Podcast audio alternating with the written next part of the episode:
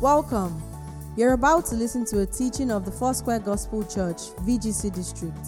At Foursquare, we believe in the transformation of communities through the multiplication of disciples, leaders, churches, and movements.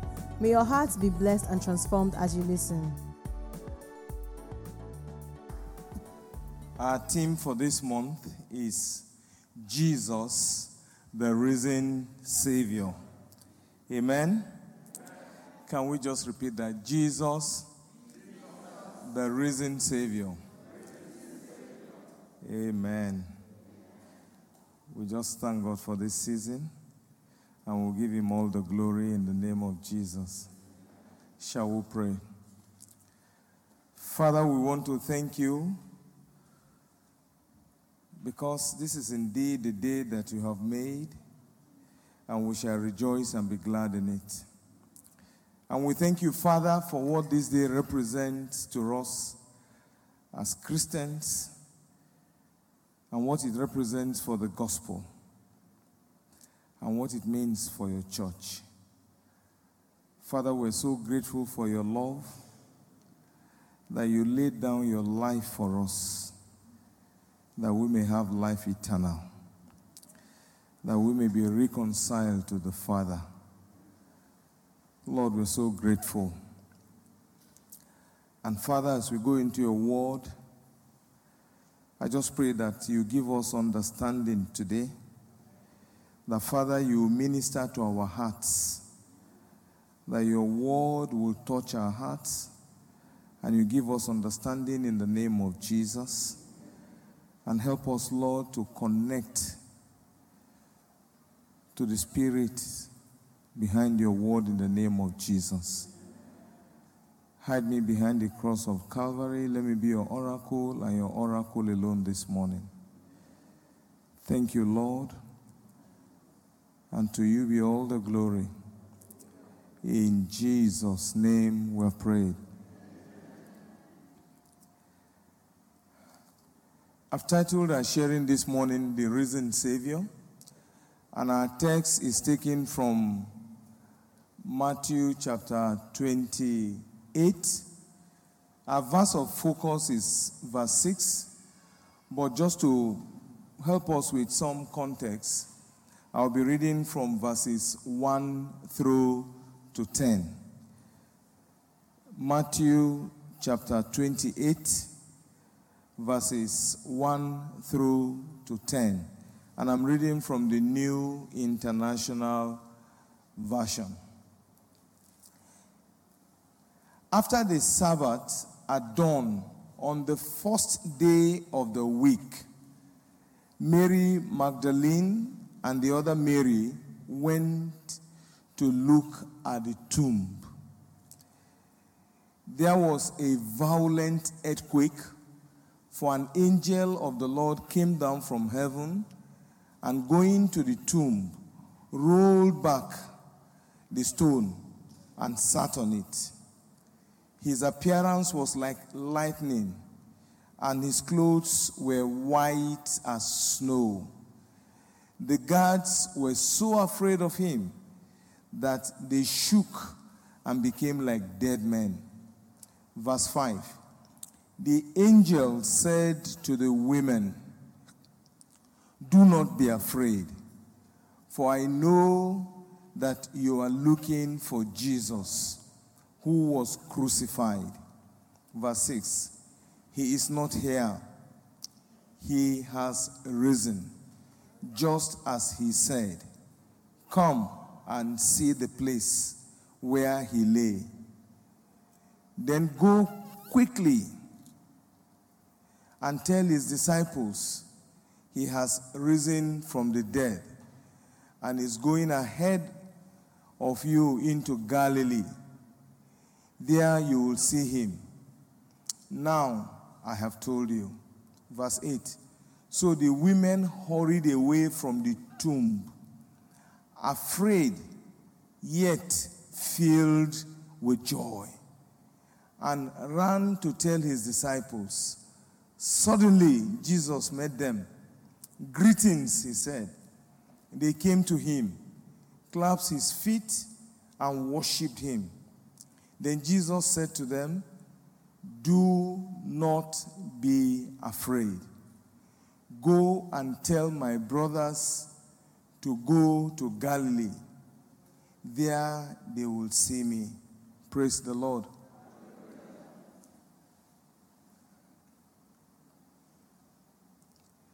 The resurrection of our Lord Jesus is one of the central truths of the gospel. In fact, the, the, the, gospel of salvation that we preach is centered around that and is so cardinal to it. The resurrection of our Lord Jesus Christ defines the gospel and the basis for our belief and faith as believers. And that's why today is significant, and the events of this day that happened over 2,000 years ago or about that is significant to us as believers. So this morning, as I look at the risen Savior, I'll look at it under two broad subheadings, namely resurrection, key to the Christian faith, and then resurrection, our reality. As I think of resurrection, the key to our Christian faith, you know, one of the first things that come to my mind is, is the fact that our Lord Jesus is a promise keeper. He is a promise keeper. Now, that gives me great comfort. You know, when you deal with someone who is a promise keeper, it means that whatever he says, you can hold on to. And whatever promise he gives, he will deliver on that promise. And this is very important. And these are the things that we hold on to. Our faith is built on it. And it's good that on a day like this that we're reminded and we remind ourselves that the God that we serve is a promise keeper.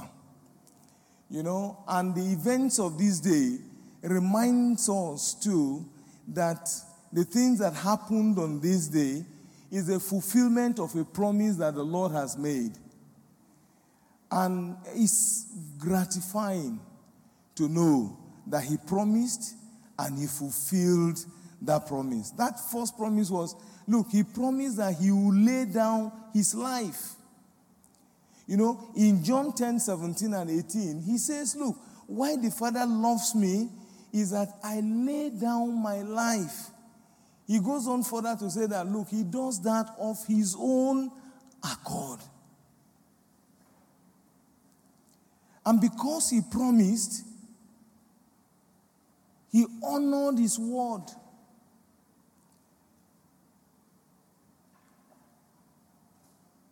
And I think that should rekindle great hope in us as believers that we serve a God who keeps his promises.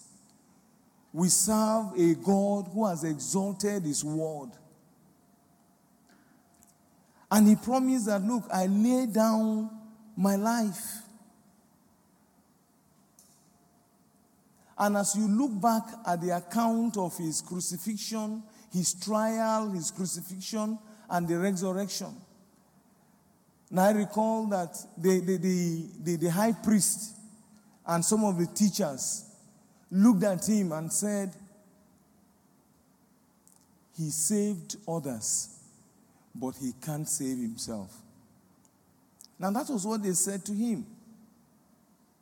He saved others, but can't save himself. In Mark 15 31, you know, the chief priests were saying this. But you see, the paradox in that is this that they said that in order to mock the Lord Jesus. But it's interesting to note that the Lord Jesus, in not saving himself, was actually still saving others. Amen? That in not saving himself, he was saving others.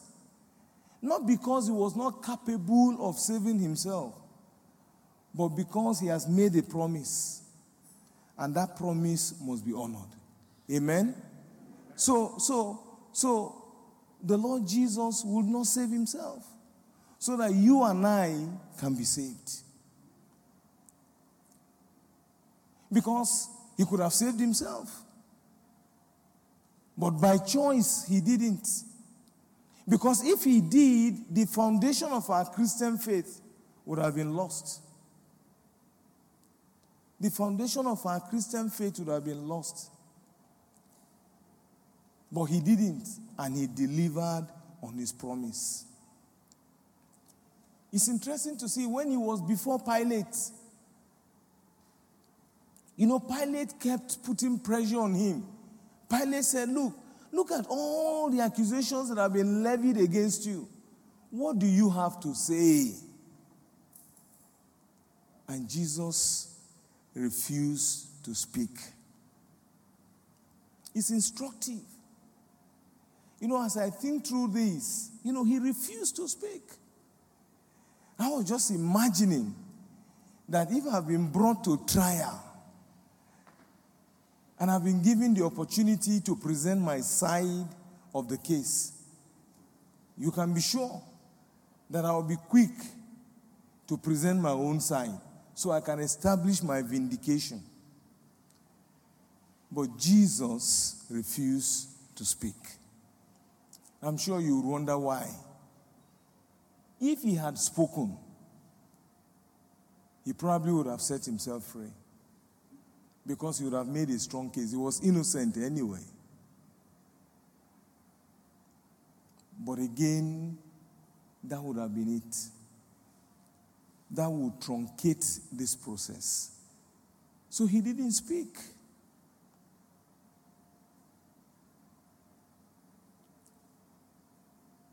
It's also interesting to see that they also gave him a drink, wine mixed with the myrrh, and he refused to take it because he needed to experience and to go through the travails of that moment with every consciousness. So he refused to speak, he refused to drink. And come to think of it too, that Jesus could have refused to die, even hanging there on the tree. You know that's possible? He could have. But we're told that he willingly gave up the Spirit. And goes back to confirm that I lay down my life of my own accord. That's a promise fulfilled. And then it takes us to the next promise that he will rise from the dead. And that promise too was fulfilled. Because we saw the empty tomb. We saw the empty tomb. On the third day, he rose again from the dead. That's another promise fulfilled. And what that tells us is that we can be confident that He would accomplish all that He has promised. If there's any promise that the Lord Jesus has made, those promises are yea and amen. And that's why I encourage us to appropriate those promises, to appropriate them. They are real, and they are promises that the Lord will fulfill. When He makes a promise, He fulfills. So when He tells you that, look, I go to prepare a place for you, it's real. And we must look forward to it. We must look forward to spending time with Jesus in heaven. I know that there are events that we need to go through before we go to heaven, and sometimes we don't like talking about it. But our reality is that He's going to prepare a place for, for us. And if we love Him, at the end of our time here, we must be ready to spend time and eternity with Him. So when He makes promises, He keeps them. When he was leaving, he said, Look, I will send you the Comforter, the Holy Spirit. And he fulfilled that promise. And you look back at your life, you see the many promises that the Lord has fulfilled in your life. So he is a promise keeper. So as you think of Easter, I want you to remember that we serve a God that is a promise keeper. He is a ruler of God's eternal kingdom. Jesus' bodily resurrection shows us that the living Christ is ruler of God's eternal kingdom. He is not a false prophet, he is not an impostor. He is a ruler, he is the King of kings. So you and I serve the Lord of lords. And as you think of Easter, if you are here with us, and peradventure you have never given your life to Christ, there can be no other one to entrust your life to but the Lord Jesus.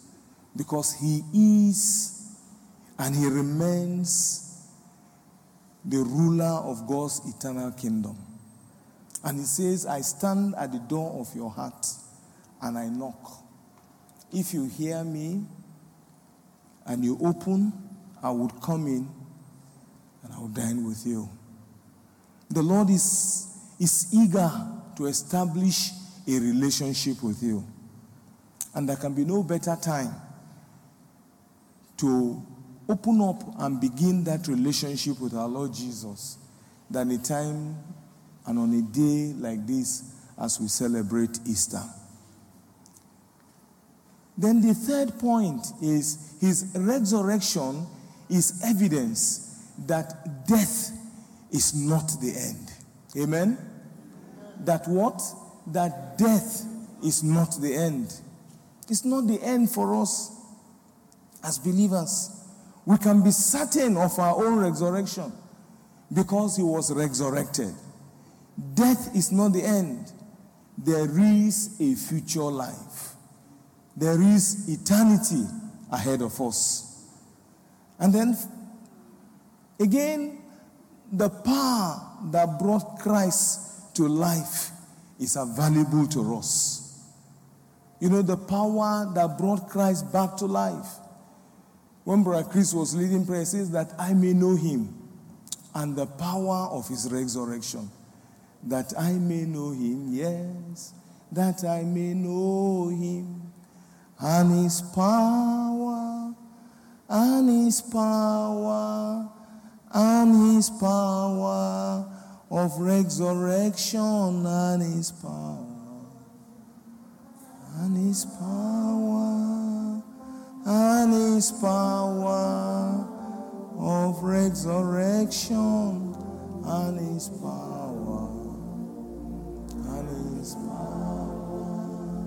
that I may know Him, yes, that I may know Him, and His power, and His power and his power of resurrection.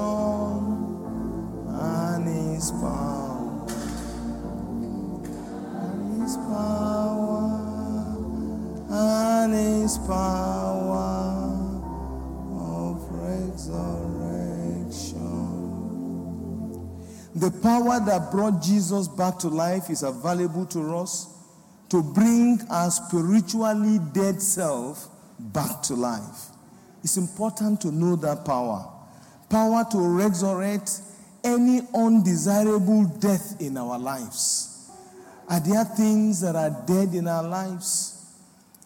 That power is here and is available to resurrect that undesirable death in whatever area of our lives. I pray that the Lord will help us to understand that power that brought Jesus back to life and the fact that that power is available to you and I. Is there a situation in our lives, in our spiritual life? Is there a deadness in our prayer life? Are we experiencing a decline in our relationship and work with God? This is the season for revival. Is a time for resurrection is a time to experience that power that brought Jesus back to life. As you begin to speak to those situations in your life and ask that the Lord will revive and resurrect every dead, every undesirable dead situation in your lives. I pray that the Lord will help us in Jesus' name. It's also a guarantee. It guarantees the efficacy of his redemptive death. It guarantees the efficacy of his redemptive death. The fact that he rose again, the fact that he's risen, guarantees the fact that the purpose of resurrection is to redeem you and I. And the fact that that event happened seals it, guarantees that you and I, as we put our trust in the Lord Jesus Christ, would enjoy the work of redemption. Romans 6 4 to 5. We were therefore buried with him through baptism into death, in order that just as Christ was raised from the dead through the glory of the Father, we too may live a new life.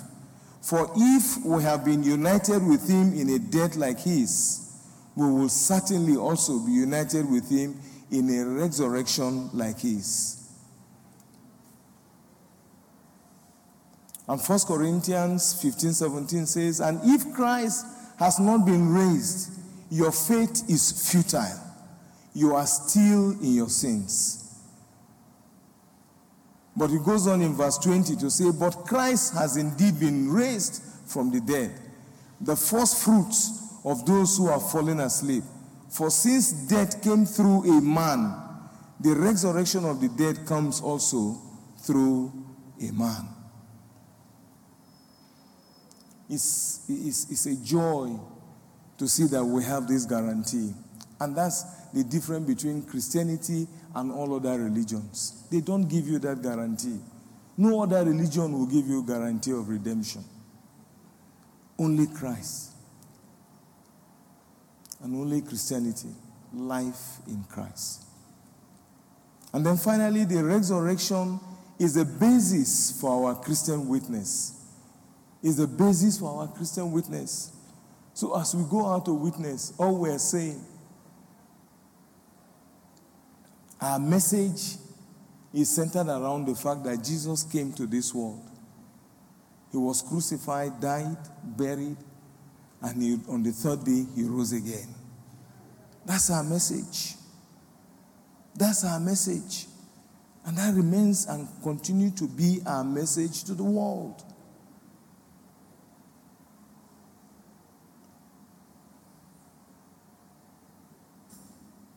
And then, as I look at resurrection, our reality, I will just round up with that. And I'll look at the four messages that the angels, that the angel gave to the women at the tomb. The four messages that he gave them. The very first one, as we look at uh, Matthew 28, verse 6, it's instructive to see that the angel started by telling them, Do not be afraid. Do not be afraid. And I was just, as I read through this passage over and over again, yes, the women were terrified. The women who went to the tomb on the first Easter Sunday, the very first Easter Sunday, were terribly frightened by what, either by what they found or by what they did not find. Are you following me? Sometimes I was wondering, why were they so terrified?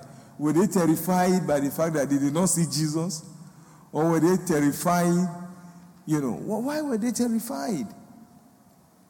But we're told that they were terrified. And the angel, the very first thing he said to them was, Look, do not be afraid. And you see, the angel said these words to the women at the tomb. But I also know that the Lord is saying the same thing to many of us today. I don't know what situation you find yourself, but the Lord is saying, do not be afraid. Either for what you cannot find or what you have found. You know, sometimes we, we, get, we get afraid. Jesus told them that, look, yes, he will die, but he will rise again on the third day. They came to the tomb, they saw that Jesus was not there, he had risen. Yet they were what? Afraid. Whatever is the cause of your fear, the Lord is saying to you today, do not be afraid. But again, as you go further down, you see that even though the angel had said to them, Do not be afraid, you see in verse 8, you know, he says, So they went out quickly from the tomb with fear and great joy and ran to bring his disciples word. You know, I kept wondering so you have fear on one side, and then you also have great joy. How do these two mix? You know? He says, So they went out quickly from the tomb with fear and what? Great joy. So, what's the cause of the fear? What's the cause of the joy? Joy over victory that Jesus had risen, and perhaps fear of the unknown, fear of uncertainty. Are you faced with a situation that makes you both afraid and joyous? The Lord is saying, Don't be afraid. You may be joyous that you have found Christ, yet afraid at the thought of making it through to the end. The Lord is saying, Do not be afraid. By His grace, you will finish well. By His grace, you will make it to the end. Are you praying for a future partner and now you have found one and that makes you joyous? But the uncertainty of a future in marriage fills you with fear. The Lord is saying to you, do not be afraid. Scenarios that will give us a mix of these two fear and joy. Are you worried over your child, your son or daughter, who has been offered admission and is going to the university? On one hand, you are joyous. On the other hand, you are worried that he's going into an environment. You are worried about the uncertainties and you are afraid that what will happen to his Christian faith, what is going to happen to him. The Lord is saying to you, don't be afraid. Is he going even into a far country? And you are wondering, he's so far away from you, I can't reach him when I need to reach him. Do not be afraid. So many situations that will present to us joy and sometimes fear. I was just thinking back as I was coming to church this morning, and I asked my wife, I said, So this time last year, what was happening? Unfortunately, she was not even here, so she couldn't tell me immediately what was happening. But you know, we're in the middle of the pandemic, lockdown. But look at our situation today. Miles away from what it was last year. This same time last year, did we know that this would be a lot today? There was so much uncertainty. And we're happy that the Lord has helped us, that the Lord has kept us. We're joyous that even COVID 19, the Lord has given us victory over it. There are all kinds of solutions now. You even have vaccines. But in the midst of this joy, some people are afraid of even the vaccine. So, on one hand, there is joy, on the other hand, there is uh, fear. And what is the Lord saying? Do not be afraid.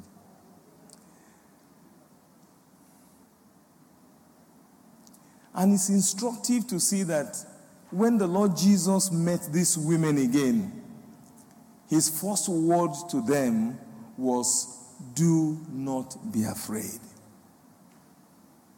You know, the events of that period were profound events. They were, they were events that they had never seen before. You know? But fortunately, God understands when uh, spiritual matters invade the safety of our world, He offers help to overcome our fears and deal with whatever has come our way. For Mary and Mary Magdalene, He sent an angel to comfort and enlighten them about the reality of Christ's resurrection. He also sent an angel to Joseph the earthly father of Jesus when he was troubled by his fiancee's miraculous pregnancy. In addition to angels, God's help has included other people, dramatic and even miraculous demonstration of his power, direct promises, and the enormous comfort of his word. This helps show that God appreciates the impact of spiritual light suddenly shining in a dark world. He helps us overcome the shock, not only of what he has spoken, but that he has even spoken at all. The Lord is always there and available to help us. The reality of the resurrection should bring us joy, not fear. Whenever you are afraid, remember the empty tomb. Because Jesus has arisen, we have no cause to fear. And then the second thing that the angel said to the women was that Jesus is not dead. Jesus is not dead. He is what? He's alive. He is not here. He is alive. He is risen. So Jesus is not dead. He's not to be looked for among the dead. He is alive. He is risen. Our Lord is risen. He is alive. And because He's alive, He's always with you and I. His presence is with us. And we have no cause to be afraid. And then the angel goes on. The third thing he said to them was, Come and see. He wanted them to see the real evidence. The women could check the evidence themselves. He wanted them to see, and they looked and saw that Jesus was not there. Come and see. The stone was rolled away by the angel. Not that Jesus might escape. The stone was not rolled away so that Jesus will escape but that witnesses might see the evidence of an empty tomb. And it's important that we remember this so that you and I will constantly know that the God that we serve is risen and that that tomb is empty. The tomb was empty then, and it is empty today and continues to be empty. The resurrection is a historical fact.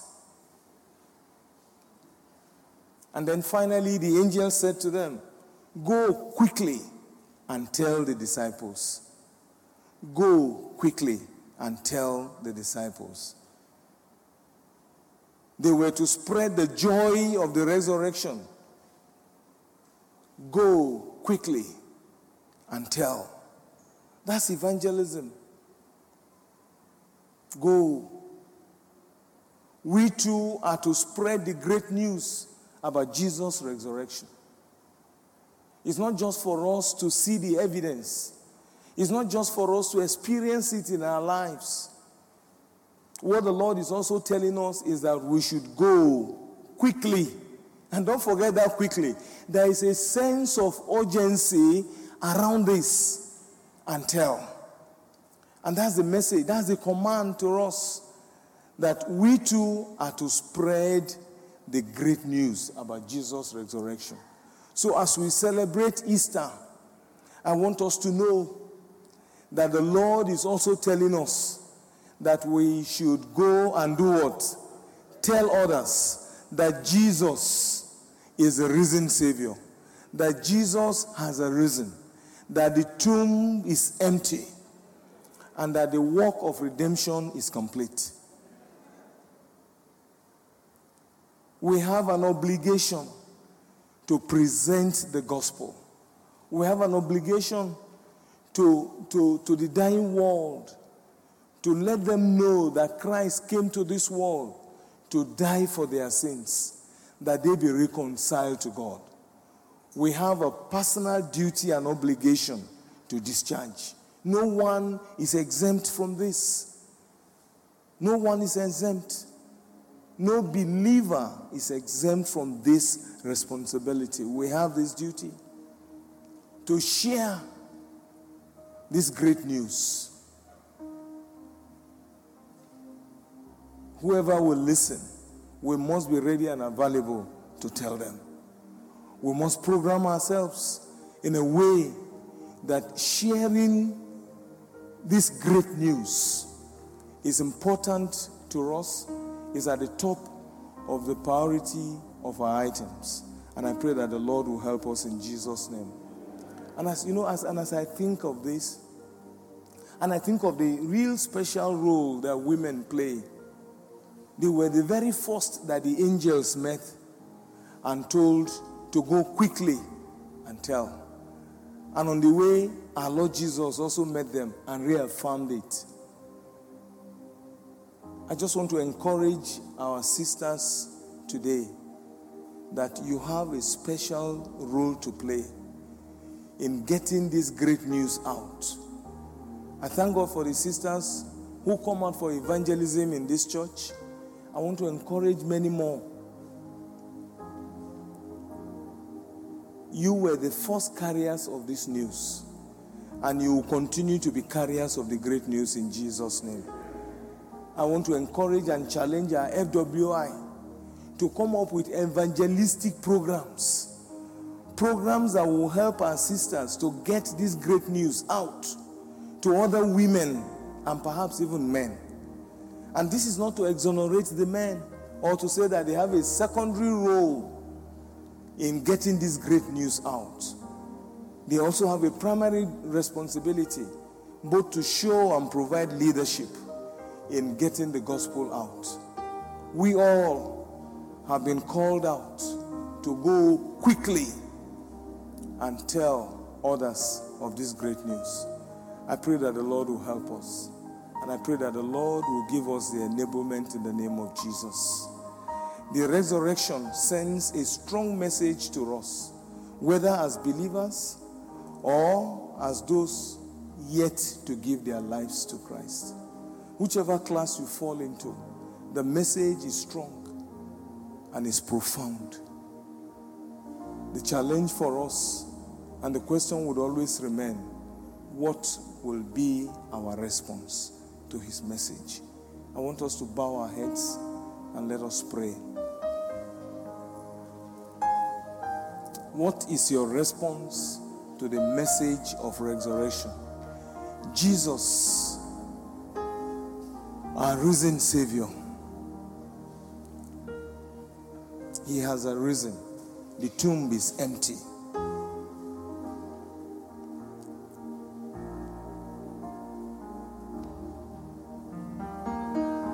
How do you respond to this message? Is anyone here with us on site or online with us and you have not at any time given your life to Christ? The message of the resurrection has not made any meaning to your life. You have a unique opportunity today to begin to build a love relationship with the risen Savior a relationship that is real and personal. You have a unique opportunity of becoming a beneficiary of the redemptive work of our Lord Jesus Christ.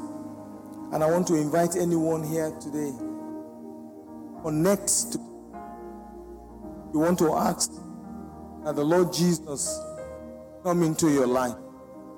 This is your chance. You want to give your life to Christ. Just signify by raising up your hands. And if you are online, just stretch your hands towards your device and begin to ask that the Lord will have mercy on you. Ask that the Lord will forgive you your sins. If you are here with us, stretch your hands as you begin to pray.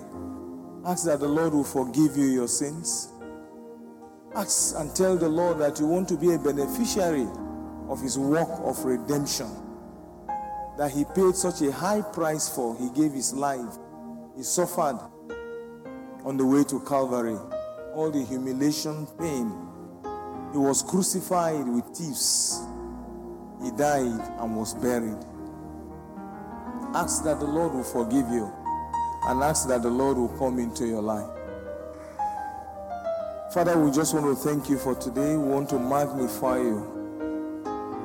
We want to thank you, Lord, for the redemptive work that you completed at resurrection.